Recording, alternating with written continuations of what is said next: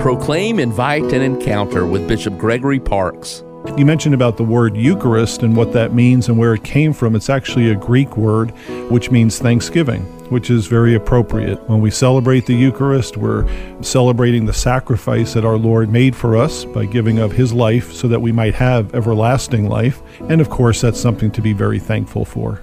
It's something that we should prepare for, and we, we certainly do so as a church, but each of us as individuals should also prepare our temples or our bodies to receive the Lord when we celebrate the Eucharist and when we receive communion to make sure that we're worthy to do so.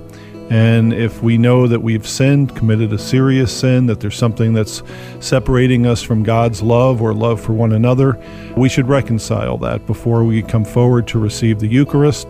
And that's normally done through the sacrament of reconciliation or confession for the forgiveness of serious sin.